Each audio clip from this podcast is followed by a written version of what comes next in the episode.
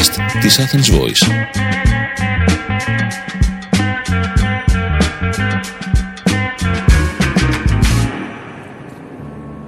Είναι οι Κυριακές του κόσμου, ένα podcast με τον Νίκο Παναγιώτου, Το Χρήστο Φραγκονικολόπουλο. και σημερινό μας καλεσμένο το συγγραφέα Γιώργο Χατζόπουλο με τίτλο του, του επεισοδίου «Η απόδραση». Γιώργο, καλώς ήρθες στην εκπομπή μας και στο podcast για την ακρίβεια. Νομίζω ότι ακόμα είμαστε επηρεασμένοι από ραδιοφωνικές έτσι, ε, συνθήκες και, και λεξιλόγιο.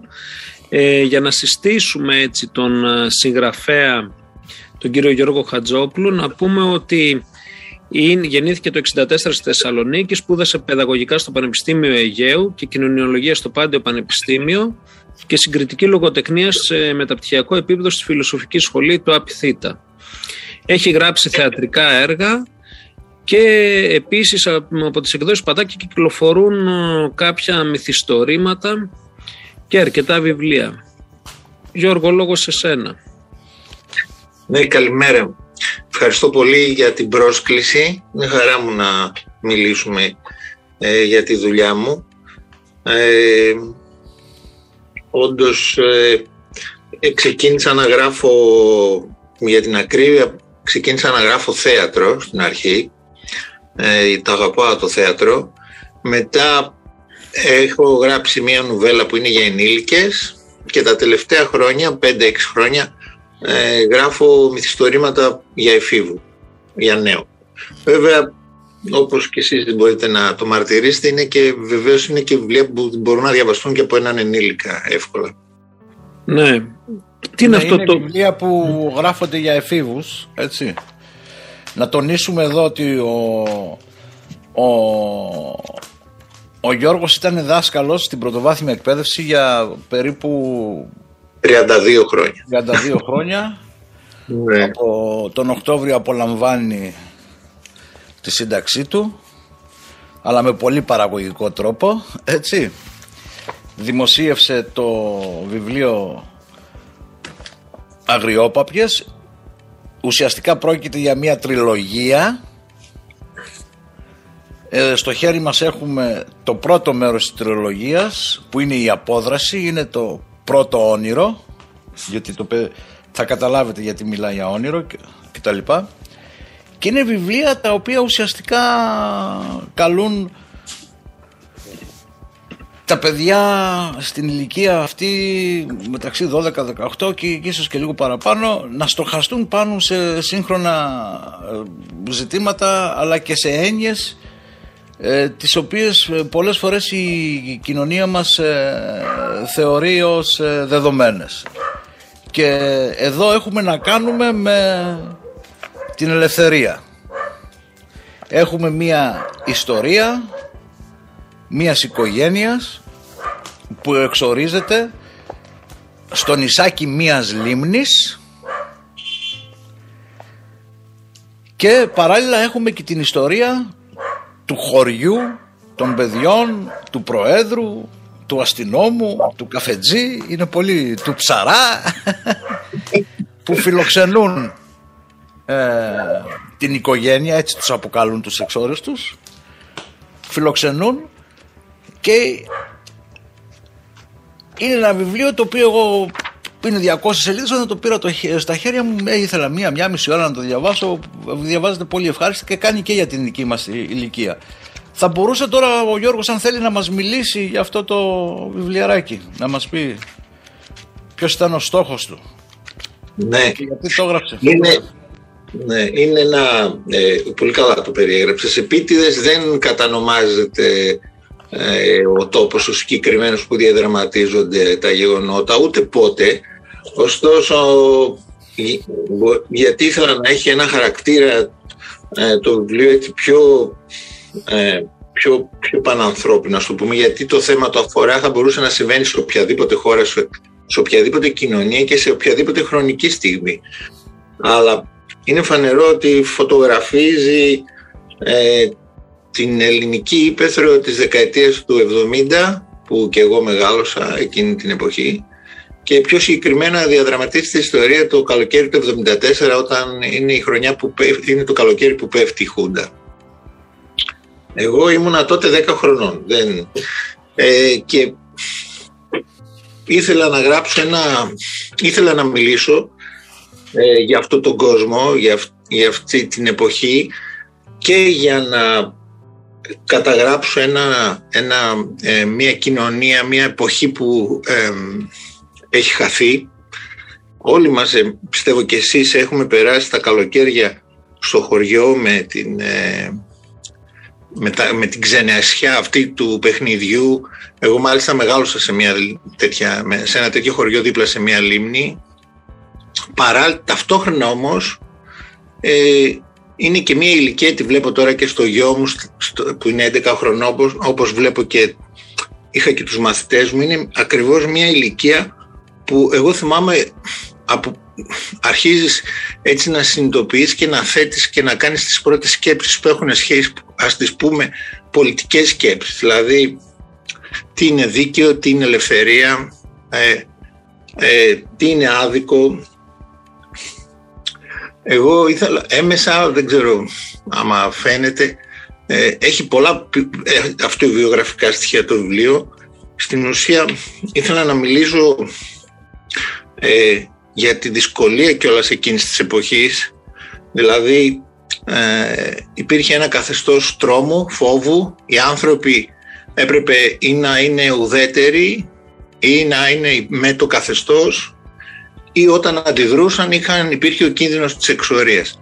Ε, προκειμένου να δείξω έτσι όλη, όλη αυτή την, ας το πούμε, ε, τις ετερόκλητες πληροφορίες που μπορεί να λάμβανε ένας έφηβος εκείνη την εποχή ε, έβαλα ας πούμε την παρουσία και των εξόριστων οι οποίοι είναι, είναι μια οικογένεια μουσικών ε, ακριβώς για να δώσω μια μεγαλύτερη ένταση σε αυτά τα διλήμματα και σε όλο αυτό το, ε, όλο αυτό το, το συναισθηματικό κόσμο ε, να, να φανεί πιο έντονα και της σκέψης αυτού του έφηβου που είναι ο πρωταγωνιστής. Τι είναι αυτό το οποίο σε παρακινεί έτσι Γιώργο να ποια είναι τα σημεία της έμπνευσης. Ναι, σε αυτό ήθελα να πω κι εγώ. Δηλαδή αναφέρει ξεκάθαρα ότι ο θαυμασμός και η αγάπη που τρέφει το μεγά, ε, ο, προ, ο πρωταγωνιστής της ιστορίας, ο Αλέξανδρος το παιδί ας πούμε, που πηγαίνει για διακοπές στο χωριό για την οικογένεια που είναι εξόριστη, έτσι είναι και ο θαυμασμό και η αγάπη που νιώθει ο κύριος ε, Χατζόπουλος ε, μελετώντας το έργο και τη ζωή του, του Μίκη. Και βλέπεις ε, του Θοδωράκη. Και βλέπεις πολλά κοινά στοιχεία. Έτσι, πρώτα απ' όλα είναι εξόριστος σε ένα νησί σε ένα, σε μια, σε ένα νησάκι λίμνης όπως ήταν και ο, ο Θοδωράκης της Ζατούνα Αρκαδίας είναι μουσικός τον αποκαλούν μουσικάντη υποτιμητικά έτσι όλα αυτά. Ε, ναι. ναι. Όταν ξεκίνησα, όταν ε, ήταν καταρχήν, με ρωτάνε και τα παιδάκια όταν κάνουμε τώρα, είναι μια ερώτηση που την κάνουν συχνά, δεν ξέρω γιατί τα παιδιά.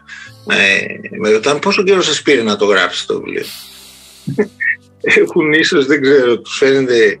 Ε, η Ανδό, θυμάστε το Θάρρος Ανδό που είναι το προηγούμενο βιβλίο μου που έχει πολλή έρευνα ιστορική ε, γιατί διαδραματίζεται γύρω στο 1000 μετά Χριστό στα χρόνια που υποτίθεται ότι έδρασαν η έζηση ο Διγενής Ακρίτας. Ε, μου πήρε δύο χρόνια να το γράψω. Αυτό το βιβλίο επειδή το είχα πολλά χρόνια ε, στο νου μου και το δούλευα το έγραψα μέσα σε τρεις μήνες ε, δεν είχα από την αρχή στη σκέψη μου ήθελα να έχω μια οικογένεια εξόριστων ε, να είναι μουσική γιατί, ε, γιατί φέρνουν ε, η ελευθερία που, που φέρνουν δεν είναι μόνο μέσα από αγώνες, είναι μέσα από, μέσα από την τέχνη, μέσα από τα τραγούδια. Ήθελα να είναι τέτοιοι άνθρωποι και όταν σκέφτηκα, επειδή τους ήθελα να είναι όλοι μαζί σαν οικογένεια, γιατί μέσα στην πλοκή του βιβλίου ο πρωταγωνιστής, ο Αλέξανδρος συνδέεται με το γιο του μουσικάντη γιατί έχουν την ίδια ηλικία όταν ήθελα να δω αν εξορίζονταν οικογένειες ολόκληρες στη Χούντα ε, έτσι έπεσα πάνω στο Θοδωράκι τον ήξερα το Θοδωράκι, τον άκουγα Αλλά όταν άρχισα να γράφω αυτό το βιβλίο, το έγραψα όλο κατά τη διάρκεια της συγγραφής του βιβλίου μου. Άκουγα Θοδωράκη. Άκουσα τα πάντα. Δεν είχα συνειδητοποιήσει πόσο μεγάλο είναι το μουσικό του έργο. Μετά άρχισα να διαβάζω για τη ζωή του πολλές λεπτομέρειες και για την περίοδο της εξορίας της Ζάτουνα. Έχω χρησιμοποιήσει κάποια πολύ μικρά έτσι, στοιχεία ε, από κάποια σχόλια που έκαναν για εκείνη την εποχή. Μάλιστα οι εκδόσεις Πατάκης το στείλανε στο Θοδωράκη το βιβλίο, ο οποίος το διάβασε, το άρεσε πάρα πολύ ε, και το διάβασε λίγο πριν πεθάνει. Ε, ίσως να έγραφε και κάτι γι' αυτό, ε, αλλά ε, ε, άρα δεν ήταν από την αρχή η ιδέα μου να, είναι, να, να έχει σχέση με το Θοδωράκη το βιβλίο του. Προέκυψε αυτό στην πορεία. Η πρόθεσή μου από την αρχή ήταν αυτή, να δείξω ε, έναν κόσμο της αγροτικής υπαίθρου ο οποίος έχει χαθεί με την κουλτούρα του, με τις παραδόσεις του να δείξω μια ξενιασιά παιδικής ηλικίας και ταυτόχρονα πόσο γίνεται το πέρασμα από το αγόρι τα το πρώτο, τα πρώτα ας το πούμε οι πρώτες αλλαγές όπου κάποιος αναζητάει και επιλέγει και λέει και ποια είναι η ταυτότητά του. Ε, κάπως έτσι ανδρώθηκα και εγώ και αυτός είναι και ο στόχος όλης της τριλογίας δηλαδή το επόμενο βιβλίο που το έχω γράψει ήδη διαδραματίζεται δύο χρόνια μετά και είμαστε στο 76, δηλαδή ο, ο ήρωας τώρα είναι Δευτέρα Γυμνασίου και το τρίτο βιβλίο που το γράφω τώρα όπου τελειώνει βεβαίως και η εφηβεία και η ταυτότητά του βέβαια ε, ολοκληρώνεται είναι πλέον στην πρώτη ηλικίου. Παράλληλα με την θα έλεγα με, την, με τις πρώτες έτσι, πολιτικές σκέψεις έρχονται και οι πρώτες ερωτικές ε, ανησυχίες. Ε. Έχουμε ε, στο βιβλίο εμφανίζεται στο, εμφανίζεται στο χωριό μία δασκάλα με το κοριτσάκι της όπου ο Αλέξανδρος ε, το ερωτεύεται και μάλιστα η παρουσία και η ιστορία που φέρνει αυτό το κοριτσάκι μαζί του είναι καθοριστικό και για τις τελικές επιλογές που θα κάνει. Οι ήρωες όπως τους περιγράφεις έτσι μέσα στο, μέσα στα βιβλία σου έχουν και κάποια στοιχεία αυτοβιογραφικά Γιώργο; Ναι, ναι.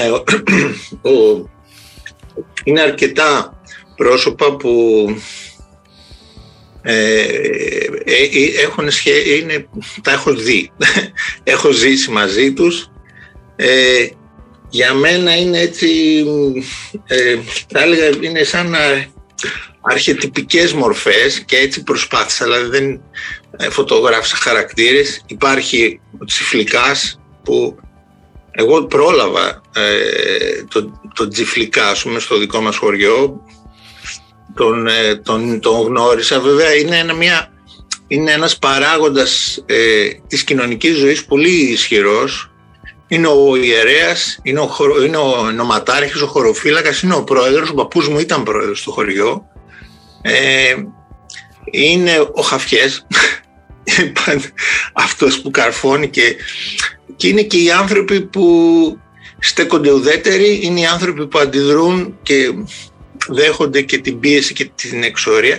Ε, είναι, θα έλεγα, ένα χωριό ε, της ελληνικής υπαίθρου θα μπορούσε να ήταν ε, με, να μην είναι αναγκαστικά το 1974, θα έλεγα ότι μετά τον εμφύλιο και μετά η Ήπεθρος έχει αυτά τα χαρακτηριστικά και έχει αυτή τη δομή. Εγώ έτυχε να τη ζήσω και έτυχε, έτυχε βεβαίως να βρεθώ και σε αυτό το... Εμένα ο παππούς μου ήταν 7 αδέρφια ο παππούς μου ήταν πρόεδρος σε αυτό το χωριό, ήταν ε, ας το πούμε δεξιός και φιλοβασιλικός, χωρίς να ψηφίζει, ίσως ήταν πιο πολύ συναισθηματικά γιατί είχε πάει στο γάμο του βασιλιά, αλλά ταυτόχρονα είχε και τρία αδέρφια τα οποία ήταν στο βουνό. Και μεγάλωσα μέσα σε, μέσα σε αυτή την... Βέβαια αυτή σαν οικογένεια όλοι πάντα ήταν, ήταν δεμένη οικογένεια. Δηλαδή οι πολιτικές τους ας πούμε, διαφορές δεν τους εμπόδιζε να έχουν τις σχέσεις ε, ε, τις ε, συγγενικές. Ε, και αυτή είναι εδώ ακριβώς την αντίθεση που είναι και μια αντίθεση της κοινωνίας στο σύνολό της, όχι μόνο μέσα στα πλαίσια μιας οικογένειας, προσπάθησα και προσπαθώ να τη διαπραγματευτώ και στα άλλα, τρία, και στα άλλα δύο βιβλία. Ήταν κάτι που με ταλαιπώρησε σαν ε, έφηβο και μέχρι να πω και εγώ ποια είναι η δική μου ταυτότητα. Ε. Τα τελευταία χρόνια έτσι παρατηρούμε μια άνθηση έκρηξη θα έλεγα στο χώρο του παιδικού βιβλίου και στο χώρο έτσι για το, τον Ελλήνων συγγραφέων αναφέρομαι για, και για την εφηβική λογοτεχνία. Πού νομίζω ότι οφείλεται αυτό; Ναι. Ε, ε, υπάρχει έκρηξη, κυρίως παιδική λογοτεχνία, δηλαδή πιο ε, μέχρι τα 11. Ναι. Ε, σε αυτό που γράφω εγώ δεν έχουμε Έχουμε, έχουμε στο, στη διεθνή βιβλιογραφία, έτσι, ε, στην αγγλόφωνη κυρίως μεγάλη έκρηξη. Ε, στην Ελλάδα είναι ένα δύσκολο κοινό, δεν διαβάζει πολύ αυτή η ηλικία. Πώς μπορεί λοιπόν ένας έφηβος να, να, να παρακινηθεί να διαβάσει ή και γιατί ναι. ας πούμε υπάρχει αυτή η έκρηξη ενώ πολλές φορές λέμε ή συζητάμε ότι πιθανώς αυτή η ηλικία δεν διαβάζει. Ναι, είναι, μια, είναι ένα πρόβλημα. Εγώ το έζησα από πρώτο χέρι αυτό το, ας το πούμε, πρόβλημα. Εγώ πάλεψα σαν δάσκαλος. Ο Χρήστος το ξέρει γιατί είχα και την κόρη του δύο χρόνια. Ε, προσπάθησα και σαν συγγραφέας αλλά και σαν δάσκαλος να μέσα από τους... γιατί πιστεύω οι θεσμοί μπορούν να παίξουν σημαντικό ρόλο ε, το σχολείο συγκεκριμένα και οι βιβλιοθήκες εγώ προσπάθησα να αγαπήσουν τα παιδιά τη λογοτεχνία ε, είναι, είναι πιο δύσκολο από παλαιότερα είναι δύσκολο γιατί πέρα από την κλασική ας το πούμε αδιαφορία της ελληνικής κοινωνίας για το βιβλίο γιατί είναι αδιάφορη η ελληνική κοινωνία σε νούμερα είναι έτσι δηλαδή δεν διαβάζουμε ε, που είναι κάτι πιο βαθύ, πιο παλιό τώρα στη γενιά αυτή έρχεται το βιβλίο αντιμέτωπο και με το με το κινητό, με το διαδίκτυο και με τα μέσα κοινωνικής δικτύωσης. Ε, όμως όταν συμβαίνει ε, και κυρίως συμβαίνει όταν με καλούν σχολεία που έχουν διαβάσει το βιβλίο και βλέπω εκεί πέρα τον ενθουσιασμό των παιδιών, τις απορίες, τις σκέψεις, λέω εντάξει, θα συνεχίσουμε να το παλεύουμε. Εγώ, το, εγώ παρόλο που ε, απαιτεί να, να σου κλέβει αρκετό χρόνο, εγώ κάνω συχνά παρουσιάσεις σε, ε, σε, σχολεία με παιδιά και προσπαθώ, μιλάω για τα βιβλία μου και προσπαθώ να ανοίξω ένα διάλογο που θα τα δελεάσει να διαβάσω. Ναι, ναι. Και, και νομίζω ότι αυτό είναι ένα σημείο στο οποίο πρέπει να σταθούμε, δηλαδή ότι αυτές οι προσπάθειες θα πρέπει να τις κατατάξουμε στα πολύ θετικά καθώς ε, είναι μια, αναδεικνύουν την αναγκαιότητα έτσι να δουλέψουμε προς την κατεύθυνση αυτή και να προωθήσουμε. Εγώ νομίζω δεν βλέπω και λαμβάνοντας υπόψη τις τεχνολογικές εξελίξεις ότι θεωρώ ότι πιθανώς να έχουμε αλλάξει πλατφόρμα. Το διάβασμα να συνεχίζεται σε άλλες πλατφόρμες. Ίσως εκεί πρέπει να σταθούμε, ας πούμε, δηλαδή το πώς μπορούμε να αξιοποιήσουμε προς όφελος της λογοτεχνίας και όχι μόνο, ας πούμε, και των μέσων ενημέρωσης, τις ταμπλέτες και τα σύγχρονα μέσα, τεχνολογικά μέσα που προσφέρουν μια άλλου είδους διάδραση. Χρήστο. Να, συγγνώμη. Ναι, ναι, η μεγάλη μου κόρη αυτό, πάνω σε αυτό που είπες, ε, διαβάζει μόνο e-book. Ναι. Ε, τώρα βλέπω υπάρχει και μια ε, προσπάθεια να γίνουν και με τα audiobook. Ε, δεν ξέρω αν θα πετύχει. Πάντως είναι, είναι ένας καινούριος ε, τρόπος ε, διάδοσης. Το audio νομίζω ότι θα πετύχει, θεωρώ. Χρήστο; Εγώ διαβάζω e-book, ε, ειδικά τα επιστημονικά μου βιβλία πλέον. Επειδή είναι ακριβά μωρέ, όταν τα παραγγείλεις από το εξωτερικό και έτσι προτιμώ να τα αγοράζω e-book. Αλλά βέβαια αυτό που δεν μπορώ να διαβάσω με τίποτα e-book και πόσο μάλλον να τα ακούσω είναι η λογοτεχνία ας πούμε. Δεν, υπάρχει περίπτωση αυτό να το... Εγώ και στην ηλικία που είμαι ας πούμε να το απαρνηθώ ποτέ δεν υπάρχει περίπτωση. Αλλά νομίζω ότι το βιβλίο αυτό είναι, πολύ, είναι σημαντικό και είναι σημαντικό γιατί μιλάει για μια γενιά την οποία τα δικά μας τα παιδιά δεν γνωρίζουν έτσι. Εμείς για τα δικά μας τα παιδιά οι πενιντάριδες ε, είμαστε γέροι καταλαβαίνετε τώρα έτσι. Ε, θεωρούν πολλά από αυτά που απολαμβάνουν σήμερα δεδομένα. Νομίζω ότι το βιβλίο αυτό προσπαθεί να αναδείξει αυτό, έτσι ότι η ελευθερία, το παιχνίδι, έτσι όλα αυτά των παιδιών και δεν είναι δεδομένα, έτσι. Και νομίζω ότι το κάνει με πολύ ωραίους τρόπους μέσα, δηλαδή ε, έχουμε έναν ανανέστη, ο πρόεδρος του χωριού, ο οποίος είναι ένας άνθρωπος που ε, ήρεμος, δίκαιος, έτσι. Έχουμε και ανθρώπους όμως που είναι πολύ διαφορετικοί από αυτόν, είναι στην αντίθετη πλευρά έτσι, και, προς, και τους παρουσιάζει με ωραίο τρόπο. Εμένα αυτό που μου άρεσε πάρα πολύ είναι η ερώτηση που βάζει τον Αλέξανδρο να κάνει συνέχεια.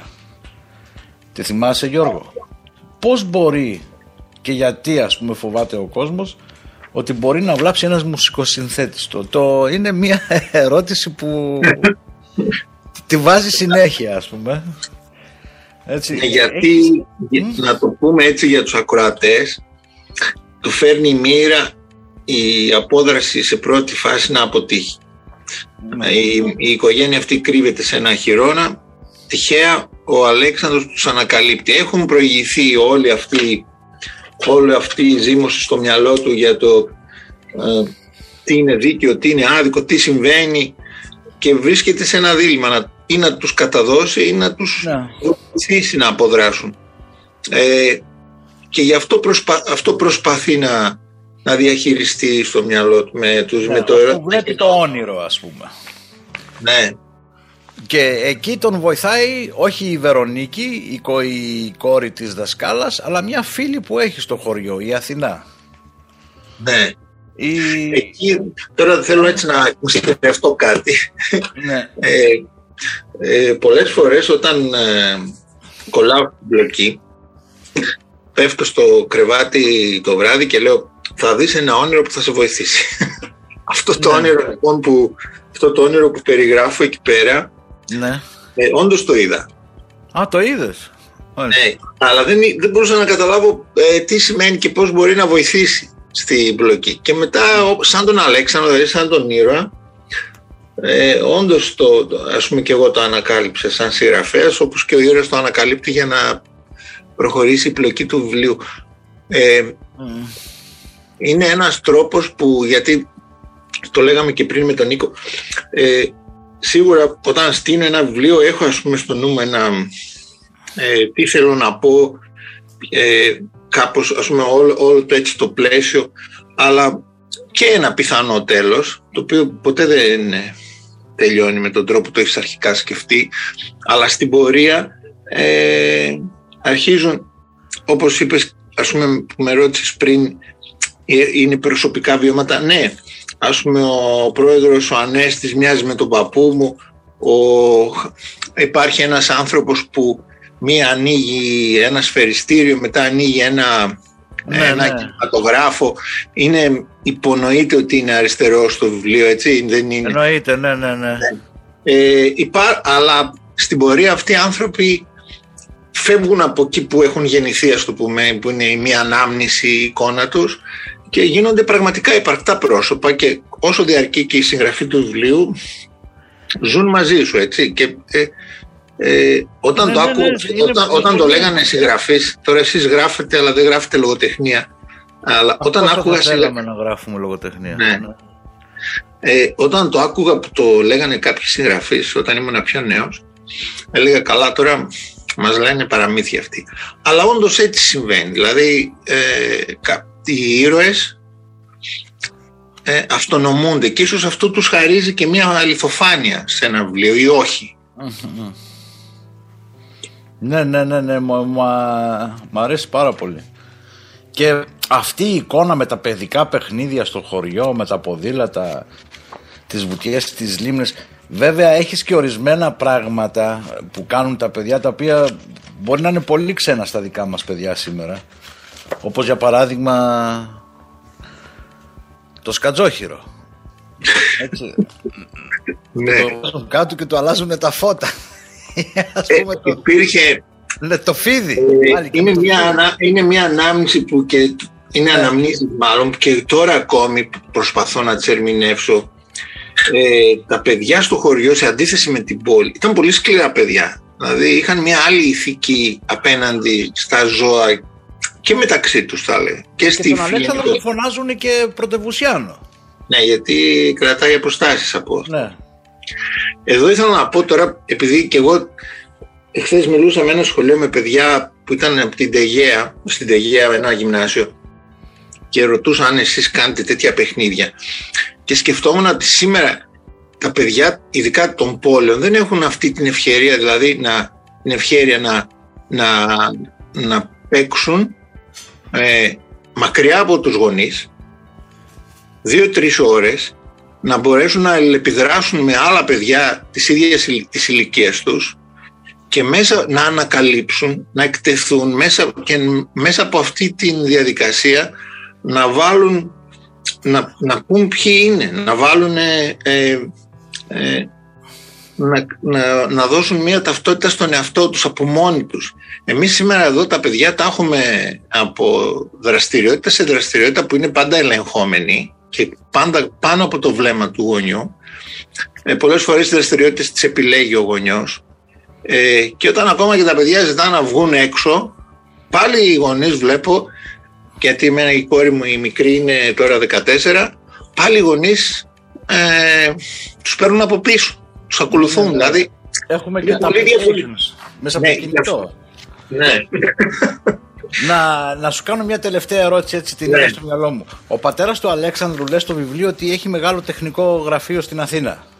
Μήπως αναφέρεσαι ε, στο Δοξιάδη; Όχι, όχι, δεν είχε αυτό να μου κάτι. Α, όχι. Ωραία. Γιατί υπάρχει ένας παραλληλισμός εκεί, ξέρεις. Ναι. Ο πατέρας του Δοξιάδη είχε πολύ μεγάλο... Εντάξει, OK, okay, αυτό. Κλείνοντας λοιπόν τη, το σημερινό μας podcast, Γιώργο, τελικά γιατί κάποιος να διαβάσει τα βιβλία σου; θα παρακινηθεί από τον τίτλο, θα παρακινηθεί, τι είναι αυτό που θεωρείς ότι συγκινεί έτσι κάποιον ή θα τραβήξει κάποιον αναγνώστη; Ε, νομίζω είναι ε, προσπαθώ ε, νομίζω είναι η ειλικρίνεια. Και προσπαθώ να ε, αν δεν έχω κάτι να πω να μην γράφω. Δεν γράφω εξεπαγγέλματος όταν έχω όπως τώρα αυτό το βιβλίο πράγματα που με τυραννούσαν και ήθελα να τα, να τα βγάλω προς τα έξω, ήθελα να τα μοιραστώ και να τα συζητήσω κιόλας, όπως τώρα κάνουμε μαζί ε, και πολύ περισσότερο βέβαια να τα κληροδοτήσω και πρώτα απ' όλα στα παιδιά μου που έχω και τέσσερα και μετά και στους ε, να τα, ας πούμε στους ανθρώπους της γενιάς μου και, στους άλλους, και στα παιδιά στους εφήβους τότε γράφω δηλαδή δεν έχω και νομίζω είναι ε, και μου το λένε και άλλοι αυτό, έτσι, ότι, είναι, ότι, είναι, ότι τα βιβλία μου είναι ειλικρινή. Είναι, είναι, είναι. Ασφαρά, δεν, δεν, έχουν, δεν έχουν ψευτιά μέσα τους και ε, έχω μια όλα μου τα έργα διαπραγματεύονται την ιστορία. Ε, έχω γράψει ένα που έχει γίνει και παράσταση που έχει φορά τη σφαγή της Χίου. Ε, έχω γράψει ένα θεατρικό που έχει σχέση με τον εμφύλιο. Ε, ε, ο ΝΙΠΗ που είναι επίσης για έφηβους έχουν, έχει σχέση με την με το, είναι στο 1828 με την ελληνική πειρατεία στο Αιγαίο. Ναι, ε, αυτό μου άρεσε πολύ το βιβλίο, ναι. Η Ανδό είναι ε, γύρω στο 1000, είναι στο Βυζάντιο, εδώ είναι η δικτατορία. Ε, είναι ένας τρόπος ε, να, να φωτίσεις ε, πτυχές ας πούμε της ιστορίας μας, γιατί είναι η δικιά μας ιστορία και ε, εγώ διαπραγματεύομαι πτυχές έτσι της ιστορίας που θεωρώ ότι ε, έχουν, ε, μας έχουν καθορίσει, μας έχουν δώσει ταυτότητα για το ποιοι είμαστε σήμερα και θα έλεγα ξεκινάω σε μια προσπάθεια να γράφοντας να μελετήσω και να καταλάβω και, ε, εμένα και μετά αυτό να το μοιραστώ με άλλους. Δηλαδή... Ναι. Εγώ για να τελειώνουμε νομίζω ότι στο συγκεκριμένο το κάνεις πολύ με μεγάλη επιτυχία όπως το κάνει και μια, ένα σύριαλ στην τηλεόραση στα καλύτερα μας χρόνια μέσα από τα μάτια ενός παιδιού Δεν ξέρω αν το έχεις δει αυτό το Ναι, ναι, το βλέπω. Όταν μπορώ. Ναι, ε, περνάει την εικόνα, ξέρεις, του 60, του 70 κτλ. Αυτό για εμάς νομίζω, εμάς τώρα τους τρεις που είμαστε 50 και κάτι, καλά εγώ κοντεύω τα 60 τέλος πάντων, για εμάς που είμαστε σε αυτήν την ηλικία δημιουργεί μια νοσταλγία. Έτσι. Ε, δυσκολεύομαι όμως να καταλάβω να, πώς θα το πώς θα έρθουν κοντά τα παιδιά σε αυτό και νομίζω ότι είναι ένα βιβλίο το οποίο ε, αν το δώσεις έναν έφηβο να το διαβάσει ένας γονιός, ένας θείος, ένας νονός που είναι στη δική μας ε, ηλικία καλό θα ήταν να του έχει μιλήσει να του έχει πει και δύο-τρία πράγματα για εκείνη την εποχή ας πούμε. Για το πώς μεγαλώσαμε, πώς φτάσαμε εδώ που φτάσαμε. Να έχει μια εικόνα διότι δεν την έχει, δεν, δεν την γνωρίζει. Και δυστυχώς ε, έτσι όπως διδάσκεται η ιστορία στα, στα σχολεία έτσι, και εδώ είναι η δύναμη της λογοτεχνίας αυτά δεν μεταφέρονται. Έτσι, ναι, ε, με αυτό που και εμένα με προβλημάτισε γι' αυτό και προσπάθησα ε, γι' αυτό και η ιστορία είναι μια χρονική και ατοπική ιστορία δεν έχει χρόνο και τοπο και ε, και επίσης τα ονόματα δεν είναι υπαρκτά ούτε είναι συγκεκριμένα. Θα μπορούσα να λέγα ο Μίκη Φεδράκη, ας πούμε. Ναι, ναι, ναι. Ε, και γιατί ήθελα να, να έχει το χαρακτήρα να είναι πιο καθολική και πιο διαχρονική η ιστορία, ακριβώς για να ενδιαφέρει τα παιδιά πρώτα απ' όλα σαν περιπέτεια. Εκείνο που τα παιδιά, ε, από την πείρα μου έτσι διδάσκοντας λογοτεχνία, τα παιδιά τους αρέσει να, να διαβάζουν περιπέτεια. Το βιβλίο πρώτα απ' όλα είναι μια περιπέτεια. Δηλαδή, ναι, ναι, ε, τι, ε, και όλα, όλες οι άλλες σκέψεις έρχονται δεύτερες. Και ναι. αυτή τη, αυτό το στοιχείο της περιπέτειας και μάλιστα με κινηματογραφικό τρόπο δοσμένο ε, είναι κάτι που μου αρέσει στα βιβλία να το διαβάζω και, είναι, και γι' αυτό και γράφω και έτσι. Δηλαδή και εσύ που έχεις διαβάσει και όλα μου τα βιβλία ε, είναι κοινό χαρακτηριστικό τους. Και το, η άλλη δικλίδα που έχω για να είμαι σίγουρος ότι είναι ότι βάζω πρώτη αναγνώστρια την κόρη μου, την Ελένη που την ξέρεις ε, εάν είναι ενθουσιασμένη και της αρέσει, λέω πάμε καλά. Αν βλέπω ότι ναι, εντάξει, ναι, εντάξει. αργέται ή δυσκολεύεται. Τέλος πάντων Γιώργος, σε ευχαριστούμε πάρα πολύ. Εγώ ευχαριστώ για την πρόσκληση. Υπάρχει ένα, υπάρχει ένα ηθικό δίδαγμα. Όταν ε, διαβάζεις και γράφεις πάρα πολύ και θέλεις να ξεκουραστείς, κάνεις παιδιά. Εσύ έκανες τέσσερα. Μου φαίνεται κουραζόσουνα πάρα πολύ και έβρισκες τρόπο να ξεκουραστείς. Ήταν, λοιπόν, ήταν οι Κυριακές του κόσμου, ένα podcast με τον Νίκο Παναγιώτου, τον Χρήστο Φραγκονικολόπουλο και καλεσμένο μας σήμερα τον συγγραφέα Γιώργο Χατζόπουλο. Γιώργο, ευχαριστώ. Καλή Κυριακή σε όλους. Ευχαριστώ. ευχαριστώ πολύ για την πρόσκληση. Και νίκη στην ΑΕΚ. Γεια. Ήταν ένα podcast από την Athens Voice. Μπορείτε να ακούσετε τα podcast της Athens Voice στο athensvoice.gr και στο Spotify, στο Apple Podcast και το Google Play Music.